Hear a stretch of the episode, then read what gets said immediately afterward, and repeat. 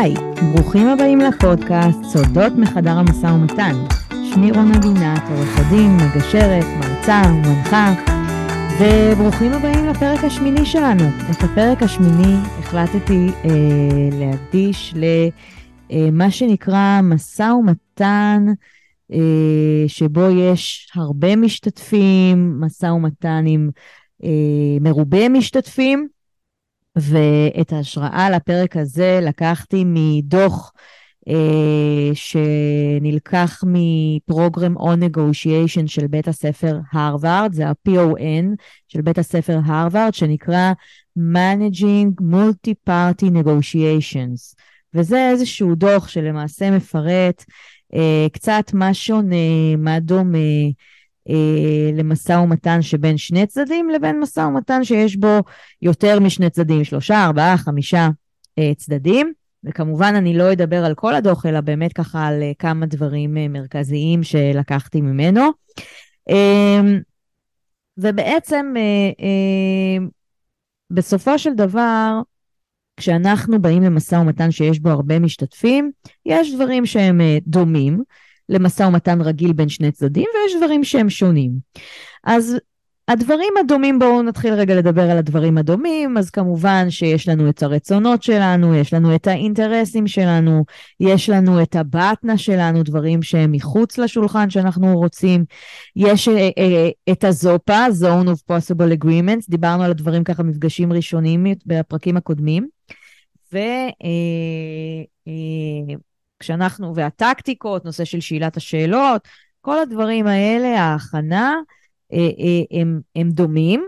כן, יש דברים שהם שונים בהכנה, ותכף נדבר עליהם, וגם בבטנה יש קצת שינויים.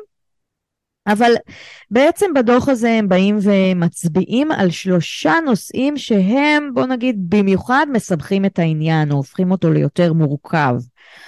הנושא הראשון הוא נושא של היווצרות קואליציות, ואנחנו כמובן נרחיב על זה, אבל האפשרות שברגע שיש לנו יותר משני צדדים, יש לנו שלושה או ארבעה צדדים, ששניים או שלושה צדדים למעשה יוצרים קואליציות, אופוזיציות, כבר מתאגדים ביחד ויוצרים איזשהו סיבוך למשא ומתן או מורכבות נוספת ואיך מתמודדים איתה.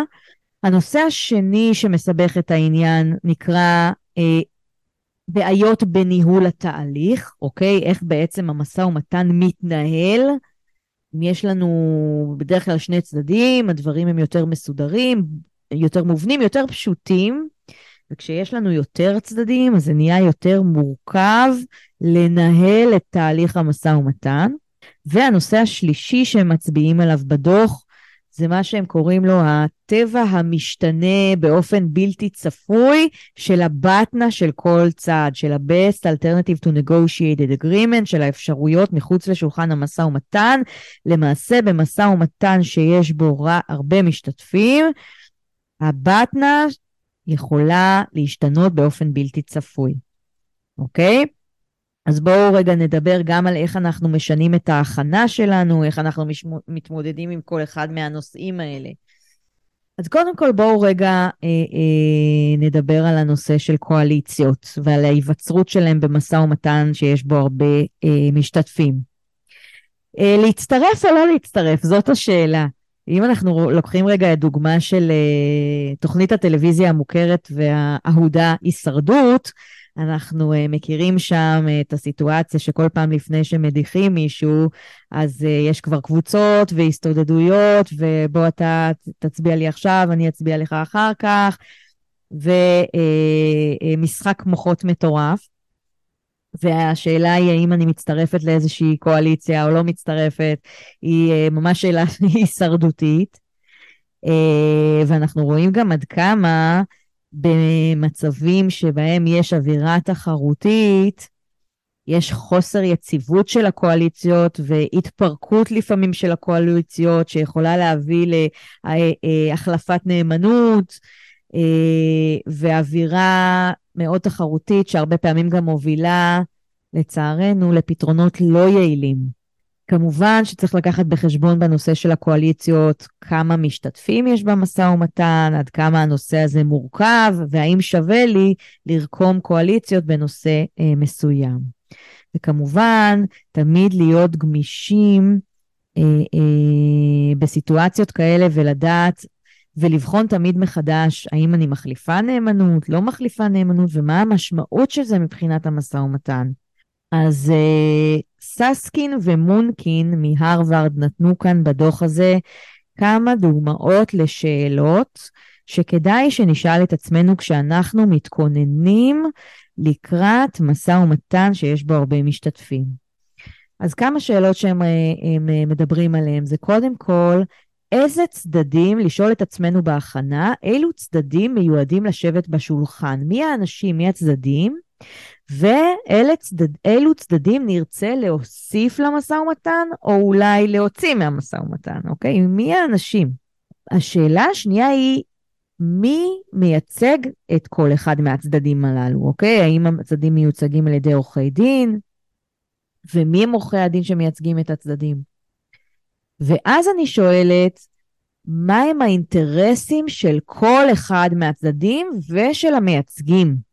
אוקיי? אז כאן אין לי רק את, הצ... את האינטרסים שלי ואת האינטרסים של הצד השני, אלא אני עושה כאן מה שנקרא ממש מפת אינטרסים לפי כל אחד מהצדדים שנמצא. ואני שואלת איך האינטרסים של כל אחד מהצדדים ושל כל אחד מהמייצגים יכולים להשתנות, אוקיי? מה יכול לקרות? שווה גם לשאול בהכנה לקראת משא ומתן רב משתתפים, מהי מערכת היחסים בין הצדדים השונים? האם יש צדדים שהם בתקשורת טובה? האם יש צדדים שהם מנותקים אחד מהשני? האם יש צדדים שהם יותר מחוברים? האם יש כאלה שהם במחלוקת? מה, מה מערכת היחסים בין כל אחד מהצדדים לכל אחד מהצדדים האחרים? ונשאל גם לבסוף, האם רצויות מה שהם קוראים לו קואליציות מנצחות או קואליציות חוסמות? אז נסביר. קואליציות מנצחות אלו קואליציות שאני יוצרת בעצם את הקשר עם הצדדים הנוספים כדי לנסות ולשפר את סיכויי השגת התוצאה הטובה ביותר עבורי ועבור חברי הקואליציה, אוקיי? אז אני עכשיו חוברת לעוד צעד כדי לנסות לשפר את התוצאה שאליה אני אוכל להגיע אילולא הייתי חוברת לקואליציה. וקואליציות חוסמות, אלה קואליציות שאני יוצרת כדי להגן על אינטרסים שאני מרגישה שהם מאוימים על ידי איזושהי עסקה שמתגבשת ונוצרת לאט לאט במשא ומתן שאני חלק ממנו. כלומר, ככל שאני רואה במשא ומתן הרב צדדי הזה, שמתגבשת פה איזושהי עסקה שיכולה לפגוע באחד האינטרסים שלי, אני יכולה לנסות ליצור קואליציה שתחסום או שתגן על האינטרסים האלה שעליהם אני מבקשת להגן. אוקיי? אז איזה, אז בעצם השאלה הנוספת שכדאי לשאול את עצמנו לפני, זה האם אנחנו רוצים עכשיו ליצור קואליציה מנצחת כדי לשפר את הסיכויים להשיג תוצאה, או האם אנחנו רוצים ליצור קואליציות חוסמות כדי להגן על אינטרסים שמאוימים. אוקיי, אז דיברנו ככה על הנושא של הקואליציות ועל ההכנה ועל שאלות שכדאי שנשאל את עצמנו לקראת משא ומתן רב צדדי בהקשר הזה של הקואליציות. ועכשיו בדוח הם נותנים כאן כמה טיפים ומתייחסים לבעיה השנייה שהיא ניהול התהליך והמורכבות של הניהול של התהליך. אז בראש ובראשונה הם בעצם באים ואומרים, כדאי, ממליצים למנות איזשהו manager, איזשהו מנהל למשא ומתן. אה, התפקיד שלו יהיה ריכוז הנושאים, כללי התנהגות, סיכום הבנות ביניים בין הצדדים, תקשורת. הם ממליצים לא לקחת מנהל שהוא אחד מהצדדים, אלא מנהל שהוא ניטרלי, או מגשר או מגשרת שיכולים בעצם לסייע לצדדים, מה שנקרא לבנות את ההסכמות שלהם, ממש לקחת ולרכז את הנושאים, לנהל את התקשורת, לנהל את השיח, לקבוע את הפגישות, לקבוע את המיקומים של הפגישות, לוודא ש, שכל הנושאים אה, מגיעים אליהם. אה, אה, וזה כמובן גם עוזר לנהל אה, את כל מה שקורה ואת כל המורכבות של, של תהליך כזה שהוא תהליך מורכב יותר. הטיפ הנוסף הוא בעצם, שהם נותנים פה, זה לערוך מה שנקרא a payoff matrix, בעצם איזושהי מטריצה של פי-אופס, אוקיי? איזושהי, ממש לקחת איזושהי אפילו טבלת אקסל מסודרת, לשים שם את כל השמות של כל הצדדים שמתנהלים, לשים שם בצורה מסודרת את כל הנושאים לדיון שכל אחד מהצדדים מעלה. יכול להיות שיש נושאים לדיון שהם רלוונטיים לכל הצדדים. יכול להיות שיש נושאים לדיון שרלוונטיים רק לשניים או שלושה צדדים, ולא רלוונטיים לצדדים האחרים, אוקיי? אז כל צד, איזה נושאים חשובים לו. יכול להיות שיש נושא שחשוב לצד אחד ולא חשוב לאף אחד מהצדדים האחרים, אוקיי? זה גם יכול לקרות, אבל אני רוצה קודם כל לעשות כאן איזושהי טבלה ולהבין את המפה. אני יוצרת לי פה איזושהי מפה, איזושהי מטריצה. אני רושמת ליד כל צד, חוץ מהנושאים, את האינטרסים של כל צד, מה חשוב לכל אחד מהצדדים, וגם מנסה לעשות מה שנקרא איזשהו סדר עדיפויות לפי נושאים. לכל אחד יש את הנושאים שחשובים לו יותר, ואת הנושאים שחשובים לו פחות. אני יכולה להכניס שם נושא של כמויות, כספים, מספרים, עדיפויות, עדיפות גבוהה, בינונית, נמוכה. העיקר שאני מסדרת לעצמי כל הזמן מול העיניים את המפה של הצדדים, של האינטרסים, של העדיפויות ושל הנושאים של כל אחד מהצדדים. הדבר הנוסף שהם ממליצים להכניס לאותה מצריץ, מטריצה, אה, זה מידע שמתקבל תוך כדי התהליך, כל הזמן להכניס אותו לטבלה. לש... אה, פתאום מישהו מהצדדים משנה עמדה. הוא התחיל ככה ועכשיו הוא במקום אחר. פתאום אה, במהלך המשא ומתן יש נושא חדש שלא הוא עלה בהתחלה. אני כל הזמן עם הטבלה הזאת מנהלת אותה, מעדכנת אותה, ומנסה להבין איפה גם, הטבלה הזאת היא דינמית, איפה יש trade ים. אוקיי, אז הצד אחד מוכן להחליף עם צד ארבע את הנושא הזה והזה, אז אני, מנס, אני רושמת לעצמי את זה. אני כל הזמן רושמת את הנושאים, את האינטרסים, את ה trade ים ואת השינוי שמתרחש במשא ומתן. אוקיי, אז אלה ככה שני טיפים בעיניי מאוד מאוד חשובים לגבי ניהול התהליך. ונתייחס עכשיו לטבע המשתנה באופן בלתי צפוי של הבטנה של כל אחד מהצדדים, שזה בעצם הנושא המורכב השלישי שמסבך את המשא ומתן. קוראת לזה בטנה משתנה. אז קודם כל, בטנה למי שזאת פעם ראשונה שמאזין לפודקאסט, Best Alternative to Negotiated Agreement, האלטרנטיבה הטובה ביותר מחוץ לשולחן המשא ומתן. כלומר, מה אני אעשה אם מחוץ לשולחן המשא ומתן יש לי הסכם יותר טוב, אני כל הזמן מתנהלת בגבולות גזרה שאני יודעת מה קורה מחוץ לשולחן המשא ומתן. וכך אני, זה, אה, בטנה טובה יותר נותנת לי הרבה יותר כוח במשא ומתן, אוקיי? זה כמו שאני ניגשת עכשיו לראיון עבודה, אה, והכוח שלי בראיון עבודה הוא שונה אם אני בסיטואציה שיש לי עוד שלוש עבודות אה, מחוץ לשולחן, או שזאת העבודה היחידה שלי, אוקיי? אז בראש ובראשונה הם באים ואומרים, שימו לב חברים, כשאנחנו מתמודדים עם משא ומתן רב משתתפים, הבטנה שלנו משתנה תוך כדי המשא ומתן. אז קודם כל, כמה טיפים. ומשתנה גם באופן בלתי צפוי, כלומר, יכול להיות שבמהלך המשא ומתן אני מבינה שהבטנה שלי היא בכלל אחרת לגמרי. אז קודם כל, כמה טיפים. אחד, לדעת כמה שיותר טוב מראש מהי הבטנה שלי. זה אנחנו כבר יודעים.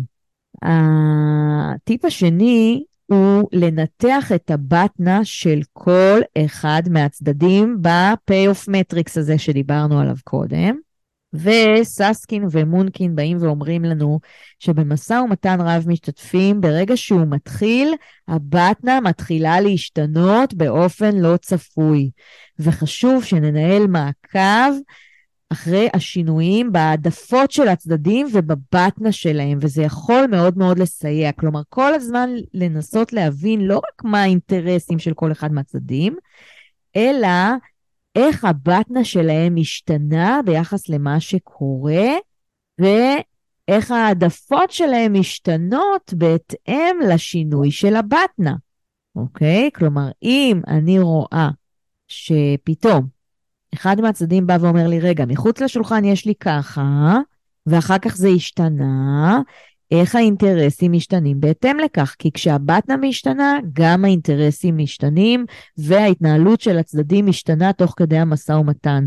אז כל הזמן לנסות לעקוב, איך אני עושה את המעקב הזה? כמובן, שאלת שאלות, אני לא תמיד נמצאת אה, אה, בפורום של כל הצדדים ביחד, אנחנו עושים הפסקות להתייעצות, אנחנו יכולים לדבר, לעשות פגישות ביניים לפני הפגישות המשותפות, ולשבת עם צדדים, ולחשוב איך אנחנו יוצרים קואליציות, ואיך אנחנו בעצם חוזרים ועונים כל הזמן לא רק על האינטרסים על ידי שאלות של מה חשוב לך, אלא מה כל הזמן קורה מחוץ לשולחן, לנהל מעקב על זה גם במטריצה, ולשים כל הזמן גם על זה את ה... להיות עם יד על הדופק.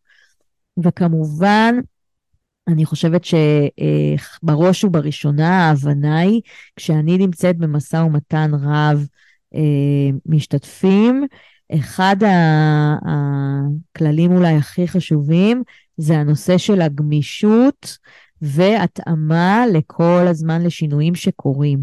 אז אחד, מעקב, גמישות, לבוא בראש פתוח, לבוא שאני, אה, אה, לדעת שהבטנה יכולה להשתנות, יכול להיות שאני be prepared to be surprised, דיברנו על זה בפרק הקודם, לבוא מוכנים להיות מופתעים, ובעיקר, בעיקר, לבוא גמישים, לאסוף מידע, לראות מה קורה, לראות איזה קואליציות כדאי, אם כדאי, ואיך אני מנהלת אותם, וגם גם אם יצרתי איזושהי קואליציה, האם עכשיו הנושא של האמון הוא חשוב עד כדי כך עד כדי כך כדי שאני אמשיך עם זה עד הסוף, אבל צריך לבחון האם זה עדיין משרת את האינטרסים שלי, הקואליציה, ויכול להיות שאני אצטרך לשבור אותה ולמשל ליצור קואליציה חוסמת עם צד אחר, או כל דבר כזה. בקיצור, אחד הנושאים המעניינים, אני יכולה לתת באמת אה, ככה דוגמה על אה, גישור רב משתתפים שערכתי אה, לפני כמה חודשים, גישור שהיו בו ארבעה צדדים. ואחד האתגרים שלי היה גם לנהל את התהליך וגם להבין מה כל אחד מהצדדים חושב על הצד השני, על הצד השלישי ועל הצד הרביעי, וזה כמובן עשיתי אה, בשיחות נפרדות. אחרי שניהלתי שיחות נפרדות עם כל אחד מהצדדים, למעשה הבנתי איזה שיחות עכשיו אני צריכה אה, לנהל, והכנסתי אה, זוגות של צדדים שחשבתי שכדאי שידברו על נושאים מסוימים שהיו חשובים להם, על נושאים אחרים פחות. אז הכנסתי את צד 1 ו-3, אחר כך את 2 ו-4, אחר כך את 3 ו-4, ושיחות, שיחות, שיחות, בדרך כלל שיחות ועידה, עד שבסוף הגענו להסכם הכולל שאליו כולם uh, הסכימו, אבל צריך לקחת בחשבון שגם התהליכים האלה הם תהליכים מאוד מאוד גמישים, וצריך לבוא אליהם בראש פתוח.